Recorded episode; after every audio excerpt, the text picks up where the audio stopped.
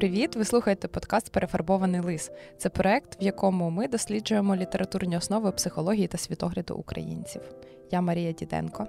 А я Валентина Мержаєвська, і ми вже наближаємося до е, фіналу сьомого сезону. Дивовижно, вже це який 69-й випуск уже у нас буде, чи 68-й? Так. Угу. Точно, нічого собі. Так, 68-й. Мене взагалі так вражає, скільки зараз з'являється нових форм осмислювати літературу. Ось ми так нещодавно говорили, що з'явився бум книжкових клубів. Вони на кожному кроці розцвітають в кожному місці. і Це так радісно бачити.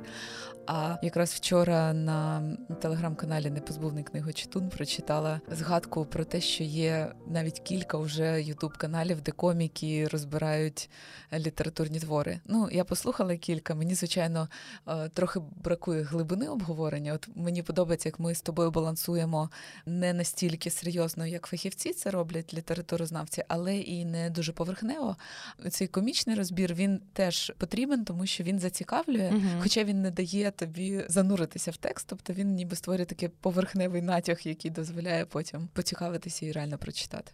Мені здається, що зараз чим більше форматів взаємодії з літературою, тим краще. Тому мені подобається, коли є глибокі формати, класно, коли є от таке професійне від літературознавців, як, наприклад, там подкаст Шалені авторки. Оце вже такі відомі е, важливі люди в літературі роблять. Мені подобається, коли є е, навіть треш-контент якийсь в Тіктоці з мемами про українську літературу. Зараз, поки є інтерес до цього, треба максимально заповнювати всі ніші існуючі, щоб люди різних поколінь, різних інтересів приколювались на українську літературу. Да, відчувається в цьому така навіть жадібність, що довгий час це була така недосліджена сфера, недосліджена ніша, і всі туди зараз ломляться. І це надзвичайно цікаво і цінно. І мені приємно, що ми вже доволі довгий шлях пройшли в цьому напрямку. Приємно почувати, що ми робили це до того, як стало мейнстрімом. Щось таке. Ну, взагалі, е, я розумію, що цей проект особисто мене змінив. От за ці два роки, що ми перечитуємо вже навіть більше ніж два роки, два з половиною. Що ми перечитуємо українську класику і приміряємо її на себе сучасних, воно впливає і впливає дуже цілісно дає якесь оце відчуття внутрішнього стержня і відчуття коріння, і просто змушує задумуватись над якимись темами, які, можливо, раніше би не стали актуальними, але вони надзвичайно цікаві і дарують цікаві відкриття. І я ще думаю, що цінно не просто перепрочитувати літературу, тому що щось в школі не сподобалось, щось не зайшло, про щось не чули і не знали але цінність не стільки в прочитанні, скільки в обговоренні з кимось.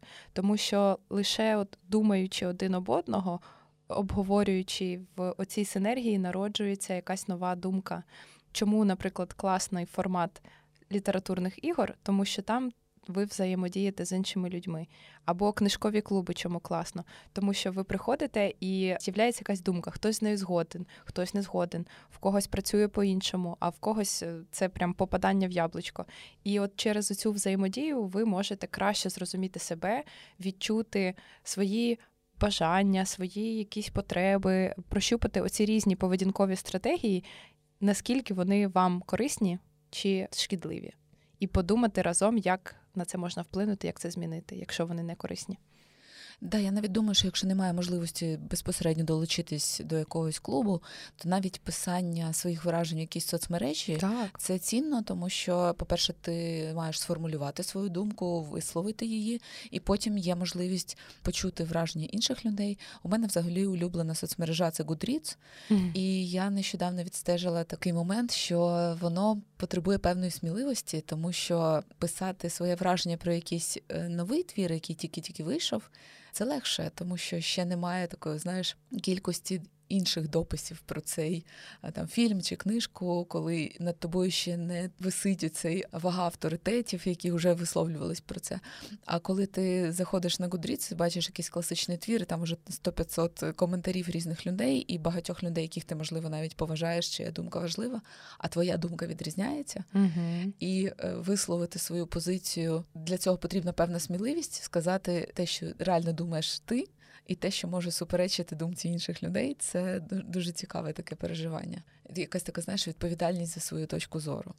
Закликаю вас в коментарях під цим відео ділитися різними каналами, де публікують літературні огляди, де публікують відгуки. Це класно, тому що може, по-перше, розширити палітру книг, які цікаво прочитати. І по-друге, читаючи такі відгуки, можна себе спіймати на якійсь новій цікавій думці, розгорнути її. Я особисто передаю привіт нашому е, слухачу і патрону Андрію, який має канал Літо читає в Телеграмі.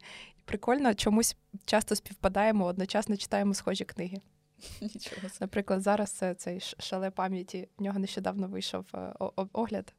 І я зараз читаю якраз шале пам'ять. Нічого собі, я теж читаю зараз шале пам'ять. Да? Я, я, правда, одночасно читаю 5 чи 6 книжок, тому що в мене так е, не дуже багато часу на читання, тому я читаю одночасно 6.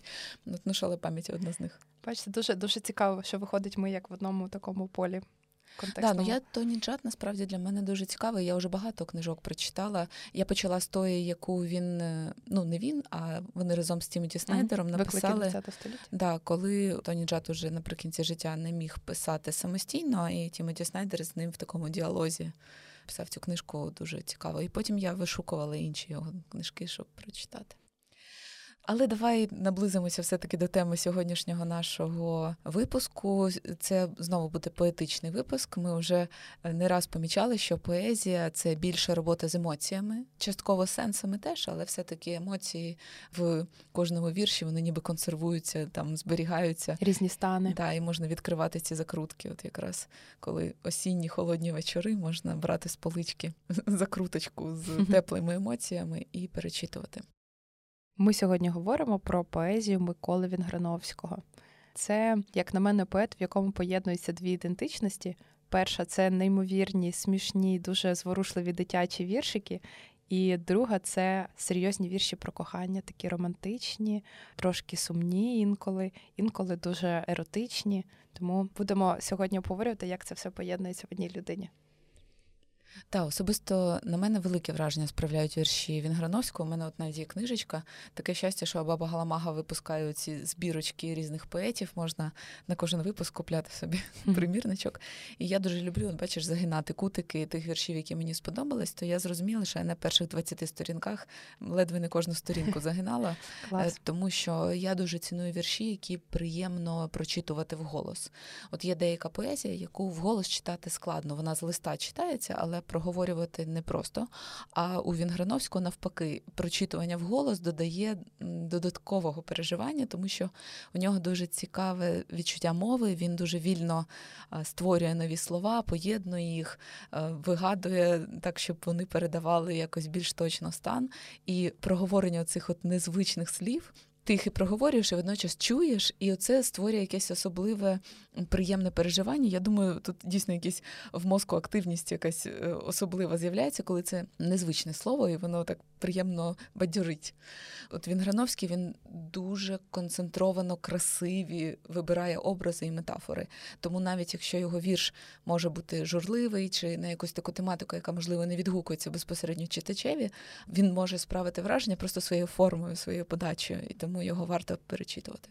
Є кілька віршів, які вивчають в шкільній програмі, але мені здається, що ми можемо вийти трошки за рамки, бо дуже всього багато цікавого він Грановського. Ну, можемо два слова сказати про самого поета, щоб трошечки занурити в переживання того часу, в який він писав. Його відносять до шестидесятників, але сам він Грановський дуже не любив, коли його відносили до якоїсь групи. Я навіть собі виписала, як він про це висловлювався. Я входив у літературу разом з Драчем, Дзюбою, Світличним. Трохи раніше заявила про себе Ліна Костенко, але від того, що мене називають чи називали шістдесятником, мені ні холодно, ні жарко. Думаю, що коли входив би в літературу в сорокові роки чи в теперішньому столітті, нічого б не змінилося, бо все залежить від людини. Інша справа реалізувати написане. Адже мене могли друкувати, запрошувати на вечори, а могли послати на Колемуче в Магадан, як це з багатьма і трапилося. Відмінність тільки в цьому. У 1960-ті ми себе реалізували, але це залежало від тодішньої політичної ситуації. Хрущов, потепління, можливість вільно дихнути. Але це дихання було лише зверху, бо врешті все залишилось так, як було. Просто нам пощастило. Бо якби ми вступили в літературу в кінці, скажімо, 30-х, нас би спіткала доля Багряного, Курбаса, Осмачки, Плужника та багатьох інших. Добре, що хоч третина з нас лишилась в літературі. Та зовсім інший фокус. Дуже цікаво, насправді, це не бажання бути прирахованим до якоїсь спільноти бажання зберегти свою індивідуальність. Оце насправді дуже суперечило е, всьому навколишньому такому радянському тренду, коли все було колективне, е, і відповідальність колективна, і побут колективний. А тут бажання залишатись окремо. Але він насправді він стояв дещо окремо, тому що він не був лише поетом, він же був актором і режисером. У нього таке взагалі зовнішність е, приваблива. Так, дуже. дуже гарний. Да, І він поступив в театральний університет і почав вчитись на актора. І Буквально через пару тижнів його забрав до себе Олександр Довженко і запросив зіграти роль в фільмі. Тобто він з дуже раннього такого віку став зірочкою. І після цього він вчився у Довженка не дуже довго, тому що Довженко вже був Е, в літньому віці і невдовзі помер, але все одно для нього це стала дуже знакова постать, знаковий вчитель. І він захопився режисурою, хоча не знаю наскільки я не можу судити, я не бачила жодного фільму, знятого він Грановським. Але, наприклад, Вікіпедія пише, що він знімав по творах Тютюнника, зокрема по Климку. Уявляєш, як це все переплітається. Тому, можливо, цікаво буде подивитися. Бо дуже багато е, я звернула увагу, що багато фотографій Вінграновського з кінокамерою, але чомусь не подумала, що це пов'язано з режисурою. Ну і актором він був також, тому це йому допомагало, коли от він декламував свої вірші. Я думаю, що акторські ці навички вони йому допомагали. Єдине, що я не знайшла запису, де він Грановський сам читає е, свої вірші. Можливо, комусь траплялися. І залиште нам в коментарі, будь ласка, якщо знайшли аудіо чи відеозапис, як він Грановський читає свою поезію. Але давай прочитаємо хоча б одненький віршик, щоб за щось зачепитися в обговоренні. Є два вірші, які вивчають в шкільній програмі класичній, і є кілька, які вивчають в поглибленій. Вірш сеньорита Акація, я пам'ятаю, що ми вчили на пам'ять навіть в школі. Але я його там тільки чотири рядочки можу пригадати. Читай. Сеньорито Акація, добрий вечір. Я забув, що забув був вас, але осінь зійшла по плечі. Осінь ви і осінній час, коли стало любити важче і солодше любити знов. Сеньорито, колюче щастя. Хто вона за таку любов? Вже б, здавалося, відболіло, прогоріло у тім вогні ступцювало і душу, і тіло. Вже б здавалося, нащо мені? У годину суху та вологу відходились усі мости, і сказав я ну, слава Богу, і нарешті перехрестився. Коли ж здрастуйте, добрий вечір. Ви з якої дороги пожежа моя? Сеньорито, вогонь по плечі, осінь, ви і осінній я. Прям тематичненько нам восени цей вірш. Дуже він От я зараз прочитаю наступний, і в мене є кілька думок загалом. Давай будемо два разом обговорювати. У синьому небі я висіяв ліс, у синьому небі, любов моя люба. Я висіяв ліс із дубів і беріз, у синьому небі з берези і дуба. У синьому морі я висіяв сни, у синьому морі на синьому глеї я висіяв сни з твоєї весни, у синьому морі з весни з твоєї. Той ліс зашумить, і ті сни зійдуть, і являть тебе вони в небі і в морі. У синьому небі, у синьому морі, тебе вони являть і так і замруть. Дубовий мій костур, вечірня хода, і ти біля мене, і птиці, і стебла, в дорозі і небо над нами із тебе, і море із тебе, дорога тверда. Тобі не здається, що окрім того, що в його віршах є оце характерне звучання і майстерня використання звуків, в них є колір. Згодна, щось в цьому є. У багатьох віршах е, Вінграновського вони кожен вірш зі своїм кольором, навіть дитячі. Синестезія прямо. Так. Виходить. Бо сеньорита Акація ну це явно такий вохро-жовто, не яскравий жовтий, а такий, як от яскраве синє небо і жовте листя, таке охра. Це uh-huh. називалось цей колір в гуаші. А синій він от такий яскравий, синій, от як фейсбучний синій. Отакий. І в дитячих віршиках так само можна чітко прослідкувати е, гру з кольором. Про чорнолапого кота? Так, про чорнолапого кота, про жовті грушки, про каченята жовтороті. Угу. Тобто він, крім звуків, ще дуже цікаво інші чуття включає. Дуже цікаве спостереження. А мене зачаровує, як він вільно поводиться з повтореннями слів. uh У нього дуже багато віршів, де якісь слова чи словосполучення вони повторюються, якось трошечки змінюють форму, перегукуються, коли, наприклад, з іменників утворюються дієслова чи з дієслів прикметники. Воно дуже якось оця ритмічність з'являється, воно ще й музичне. Тобто колір, звук. Дійсно, дуже такі вірші, не лише текстові. От мені дуже подобаються вірші Жадана, але вони для мене більше вірші. І от коли він uh-huh. їх співає, у нього навіть нещодавно був концерт про те, що це вірші, які стали піснями. Я краще сприймаю вірші. Мені більше подобається читати Жадана з листа. А от він Грановський, ти ніби читаєш текст з листа, а сприйняття більш об'ємне. До речі, пояснимо, що таке синестезія, бо цей термін прозвучав. Синестезія це така певна особливість роботи мозку. Вона притаманна е, невеликому відсотку людей, коли одночасно включається кілька чуттів. У людей з синестезією, наприклад, кожна цифра може мати певний колір. Або день тижня. Або день тижня. Наприклад, четвер це сімка і зелений. Можу про себе сказати. Але синестезія вона проявляється в дуже різних варіаціях. Для когось це може бути просто такі мінімальні якісь е, чуттєві уявлення, а хтось прямо бачить конкретні картинки, чує звуки. І багато талановитих музикантів кажуть, що для них музика має візуалізацію. Коли вони грають, вони бачать конкретну картину і бачать, як там ці звукові хвилі розвиваються. Ну зараз я думаю, що у багатьох хто в музичних програмках бачив, як uh-huh. візуалізується музика. Тепер уже теж це з'явилося, так, але так. це вже інспіроване цими програмками. А у деяких людей воно вбудовано від природи. Це така особливість роботи е, нервової системи і мозку. Дуже цікаво. Давай ще один прочитаємо щось про любов. Цю жінку я люблю. Така моя печаль, така моя тривога і турбота.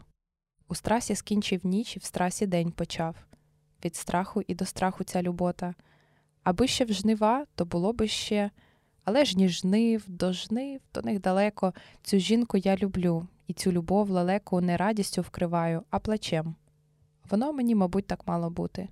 Мабуть, воно так сказано мені, бо так вже склалось не забудь, не збути, не призабути навіть у вісні, як чорний чай, як чорний чай цейлону, мені це літо впало у лиман, цвів молочай посічкану солому везли з гарману, даленів гарман.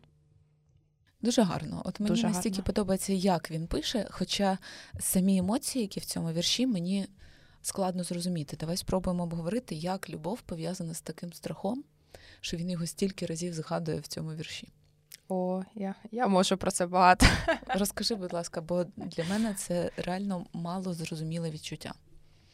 Мені здається, що люди можуть боятися любити і боятися бути в любові, тому що любов може робити людину вразливою, і може так бути, що ця вразливість сприймається як поразка, як е, щось, як незахищеність, як щось, що дуже складно винести, і складно бути вразливим перед кимось або з кимось, або складно бути вразливим з собою.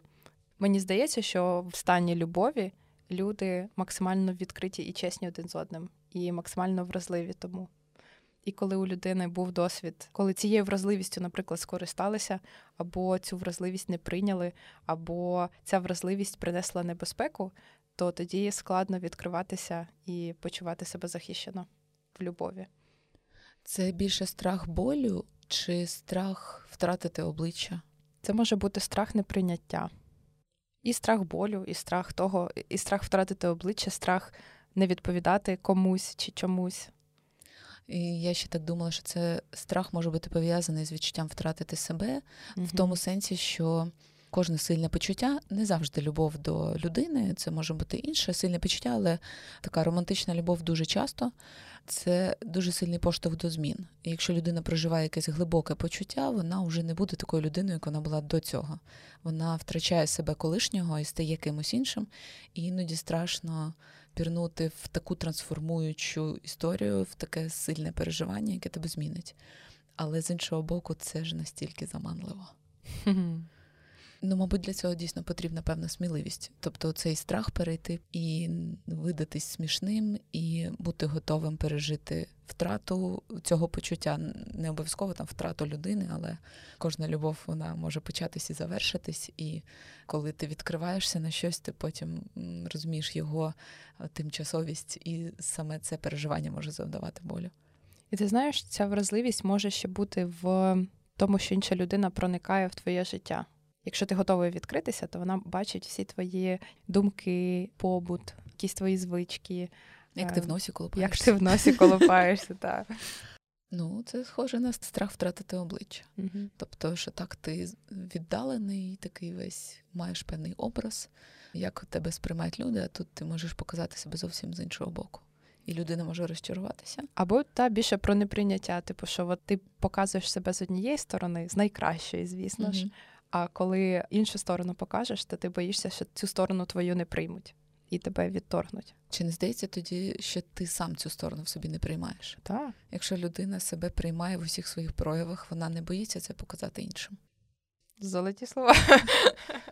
У Вінграновського, мені здається, якась така сумна любов у віршах. Переважно вона зі страхом або з смутком, або з якимось таким жалем. Навіть в сеньоріта Акація там про таку любов трошки з на відстані на дистанції, таке захоплення, приглядання. Ні, ну так акація, ти собі уяви образ порівняти жінку з акацією. Акація колюче дерево. Тобто, як це треба сприймати людину, щоб її порівнювати, от, наприклад, з трояндою теж дуже красива, але колюча. Ну і акація пахуча, запашна, акацієвий мед чудовий, але дерево колюче і дряпуче.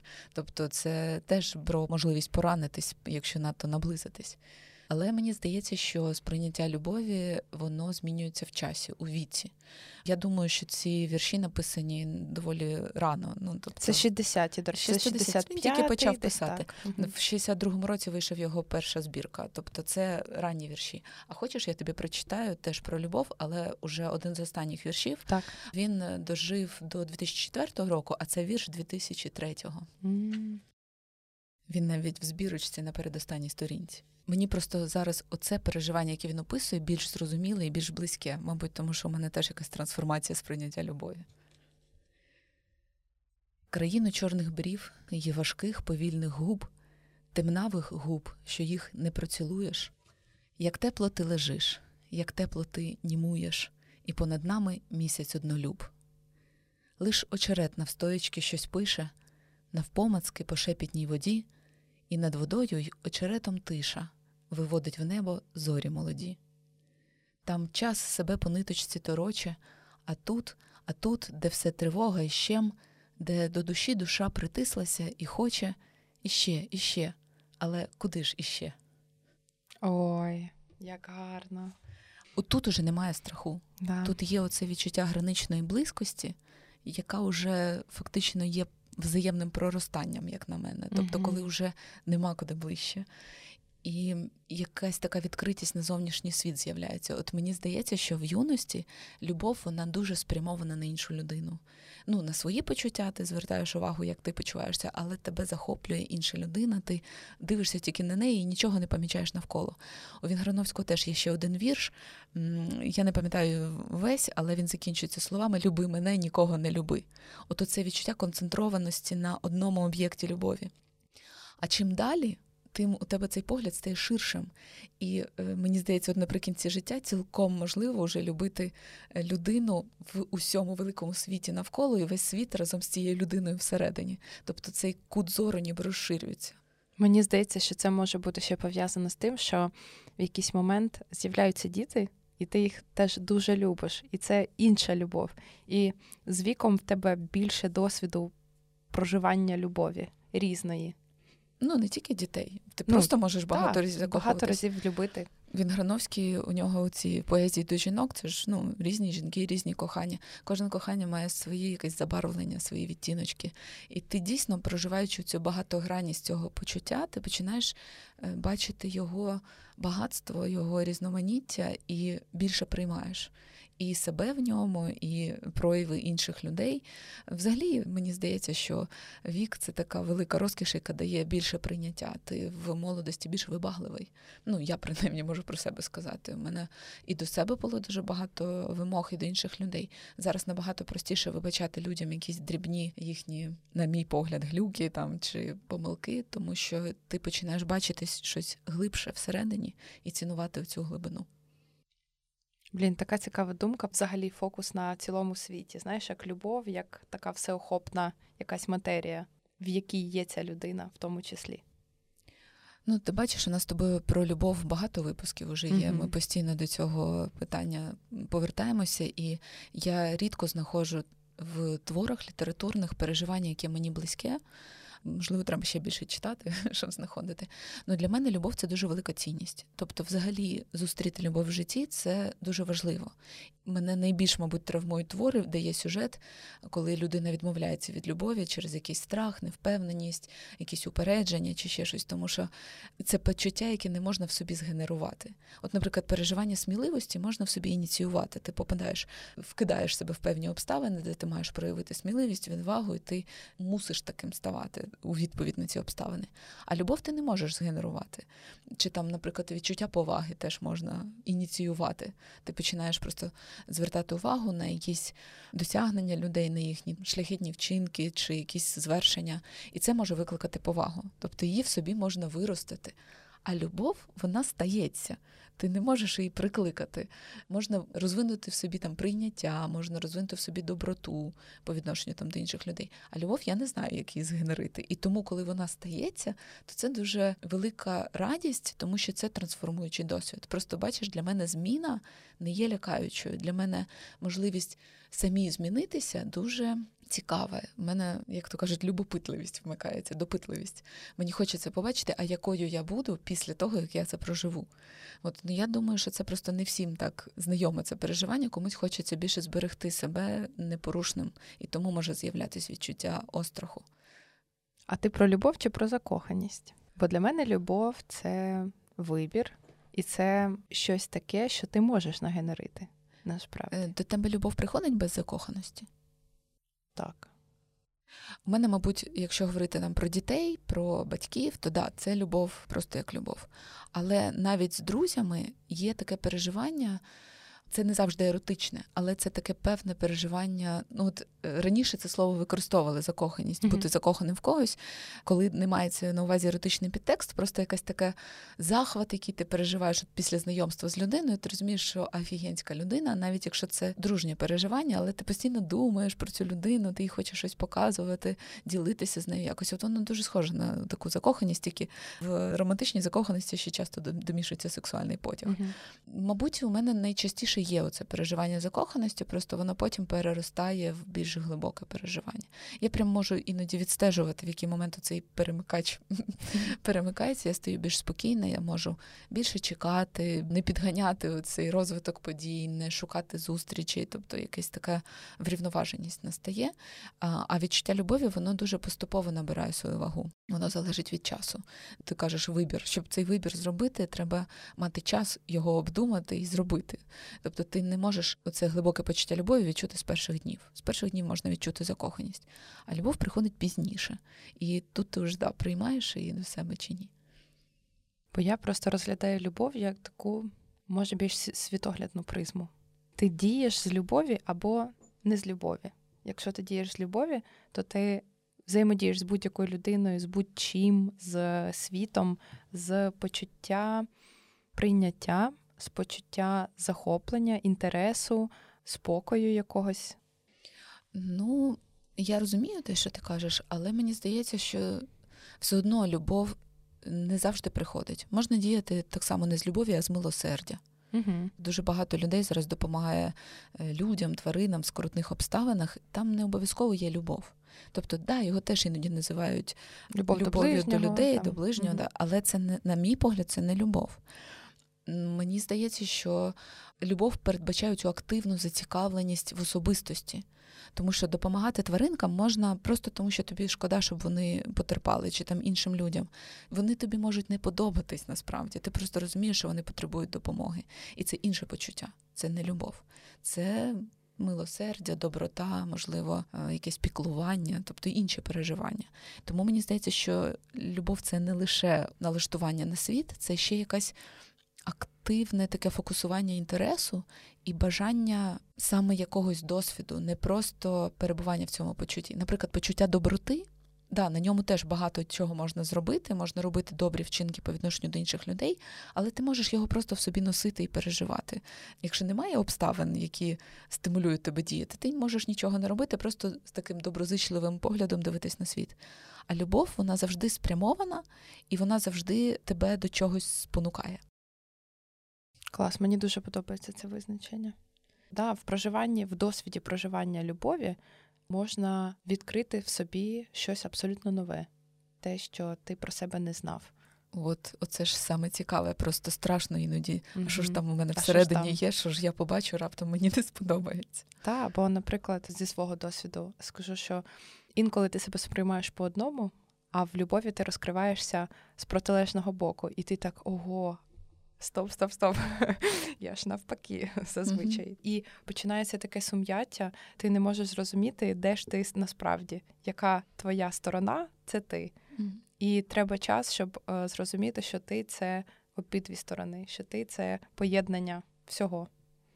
Знову ми повертаємось до цієї думки, що цей острах неприйняття насправді не йдеться про прийняття тією іншою людиною, mm-hmm. об'єктом любові, а що ти сам з собою не готовий зустрітися.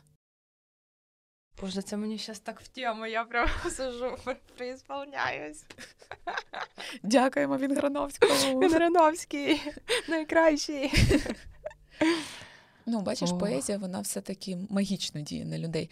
Ой, я хотіла поділитися. Я перед тим, як іти на цей е, запис, послухала кілька розмов про Вінграновського. Я завжди це роблю і е, обов'язково додам посилання. Я послухала, як Стасіневич розказує про Вінграновського. Він там дуже цікаву думку проговорив, що е, всі українські шістдесятники, вони більшість з них з сіл.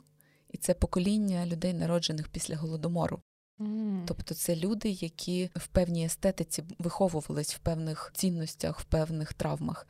А, наприклад, російські шістдесятники це значною мірою діти комісарів, тих, хто власне будував радянський союз, і це, як правило, були люди активні і на, на плаву. Тобто це інше тло, на якому проростала ця поезія, і тому по-іншому розгортається. Але я згадала інше. Я згадала ще одну дуже цікаву розмову. Там про Вінграновського говорили три поети. Говорив говорив Микола Рябчук, і говорив Іздрик, і от те, що говорив Іздрик, мене надзвичайно зачепило. Їх запросили поговорити е, про Вінграновського, а Істрик казав: ну я взагалі його не читав, я читав тільки один його вірш. Але він дуже класно передає, як працює поезія. Він каже, що поезія це такий тривимірний пазл, тривимірний кросворд, який якимось чином попадає тобі в голову і якось запускає там якийсь механізм.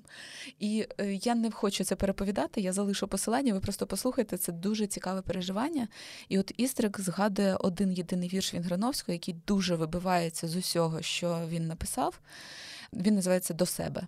Читати чи не читати? Так, так, так, звісно. Насправді він аж страшний. І коли я розумію, що у Іздрика до цього проекту, в якому він оце записує відео, він не чув інших, тобто він теж там дивується, що о, ішов кіт Про через лід, це його, нічого собі я не знав. І от для контрасту: не дивись у сніги на дорогу оту, не дивися на заячий слід у сльоту, не дивись на крило, не дивись на стебло, не дивися на те, що було і цвіло, не дивися на небо, де хмари пішли, не дивися на сон де наснилися ми.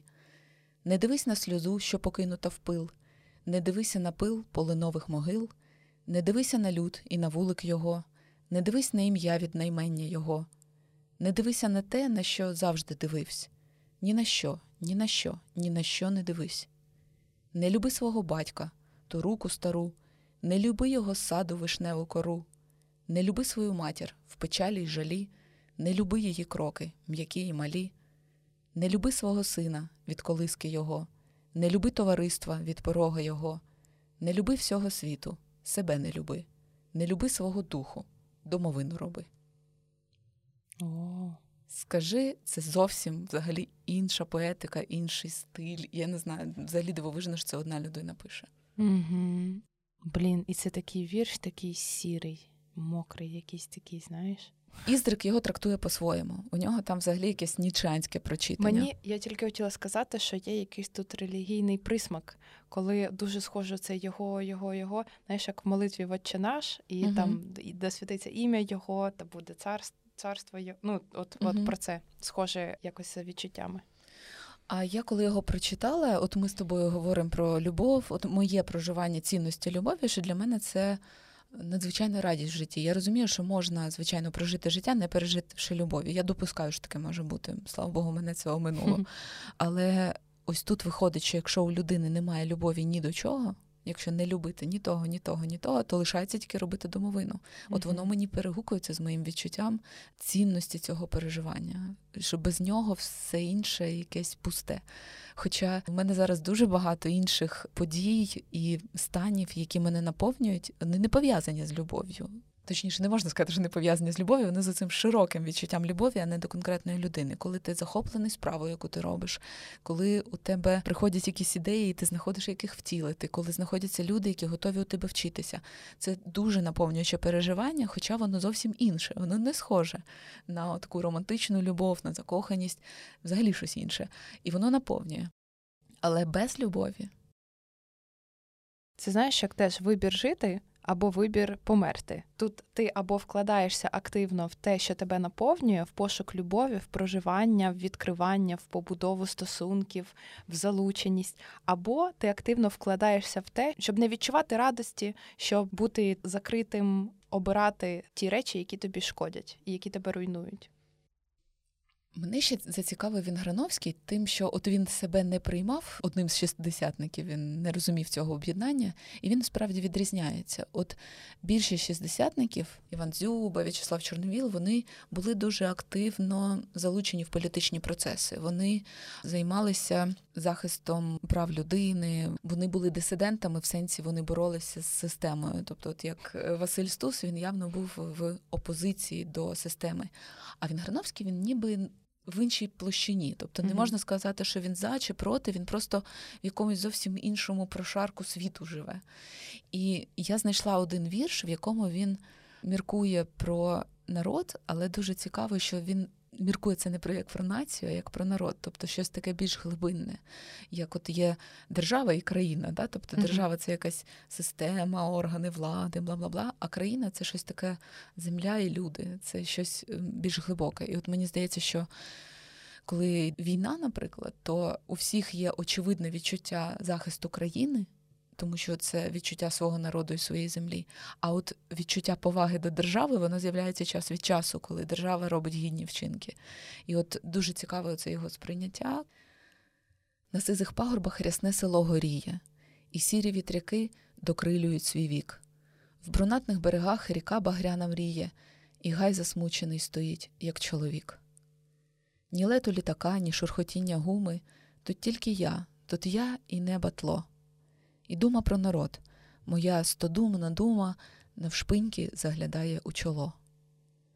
Як міниться усе, і дурень той, хто зміни, незмінно заміняв вчорашнім днем без змін. Народ в путі, та він тавра не зніме із тих, хто за народ являв себе взамін і, відрізаючи живі шматки з народу, пророкував народові майбуть. Та брів народ, де бродом, де без броду, без нас не тяг тягнувся з не бути в будь. Бо він народ, бо він глагол життя, він зміна змін, йому нема заміни, бо він один крізь весни і крізь зими веде свій шлях з небути у буття. Ми знову є, ми пізні, найпізніші, що наросли з худеньких матерів в саду порубадім. Я знаю, не для тиші, вулкани дивляться з під наших юних брів. Є віра, є свобода, кров і шмаття, естрада, сало, космос, кавуни, а є народ, в якого є прокляття страшніші од водневої війни. Боже, в мене мурашки. Мені це передає це відчуття чогось вічного, чогось більш глибинного, до чого ми постійно намагаємось повернутися, у нас так часто забирають. Особливо це про сад порубаний. Блін, це да, коли розумієш, це дуже... що дитинство пройшло в післяголодоморному mm-hmm. селі. Да. Худі матері, блін. І виходить, дивись, 30-ті роки зрізали от mm-hmm. все, що було наросло. 60-ті, от вони теж відчувають, як вони цими тоненькими паросточками проростають оце відчуття не повністю набраної сили, от того, що вони тільки-тільки спинаються. Да, І це він пише 62-й рік, а 65-й це починається переслідування шістдесятників, тобто знову арешти через кілька років Стус гине в в'язниці, тобто знову от відчуття цієї підрізаності. І зараз ми переживаємо це саме відчуття, що ми от-от тільки для себе знову відкриваємо цю ідентичність, оцю силу, культурну цінність, свою особливість. Тобто це дивовижно, як ми на кожному поколінні все одно заново це починаємо вирощувати, і воно все одно має силу, оця от глибинна. Основа, оце коріння, яке в землі, воно не втомлюється випускати ці паросточки mm-hmm. століття в століття. Ти знаєш, як у мене зараз така картинка в голові, коли там зрубаний цей пеньок, і все одно з пенька якийсь листочок і проростає. Але в цьому пеньку там вже стільки сили якоїсь ресурсу. Інколи це дерево воно вже нічого не може дати, але саме його от біологічна якась. Ну, матеріал, не знаю, якісь клітини, і воно все одно стає просто навіть добривом для для цих uh-huh. нових листочків. І це в цьому дуже багато сили.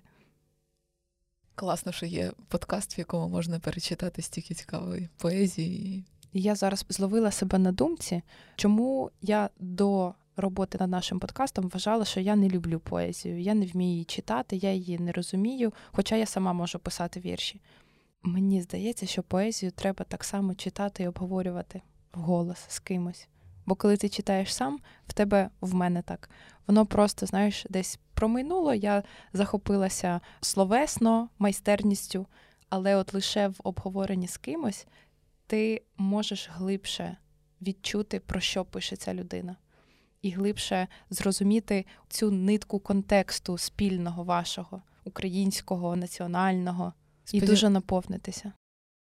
Сподіваюся, що у наших читачів теж з'являється бажання, коли вони слухають наші обговорення, перечитати і поговорити з кимось про це. Якщо хочете поговорити з нами, пишіть в коментарях свої враження і роздуми. Якщо знайдете поруч людей, з якими можна розділити ці переживання, будь ласка, досліджуйте, відкривайте для себе українську літературу і культуру. Стежте за нашими оновленнями і новинами на наших сторінках в соцмережах: Instagram repainted.fox, Facebook перефарбований лис. Якщо у вас лишилися ресурси і бажання підтримати наш проект після того, як ви підтримали Збройні Сили України, будь ласка, ставайте нашими патронами на сайті patreon.com. Дякуємо, почуємось.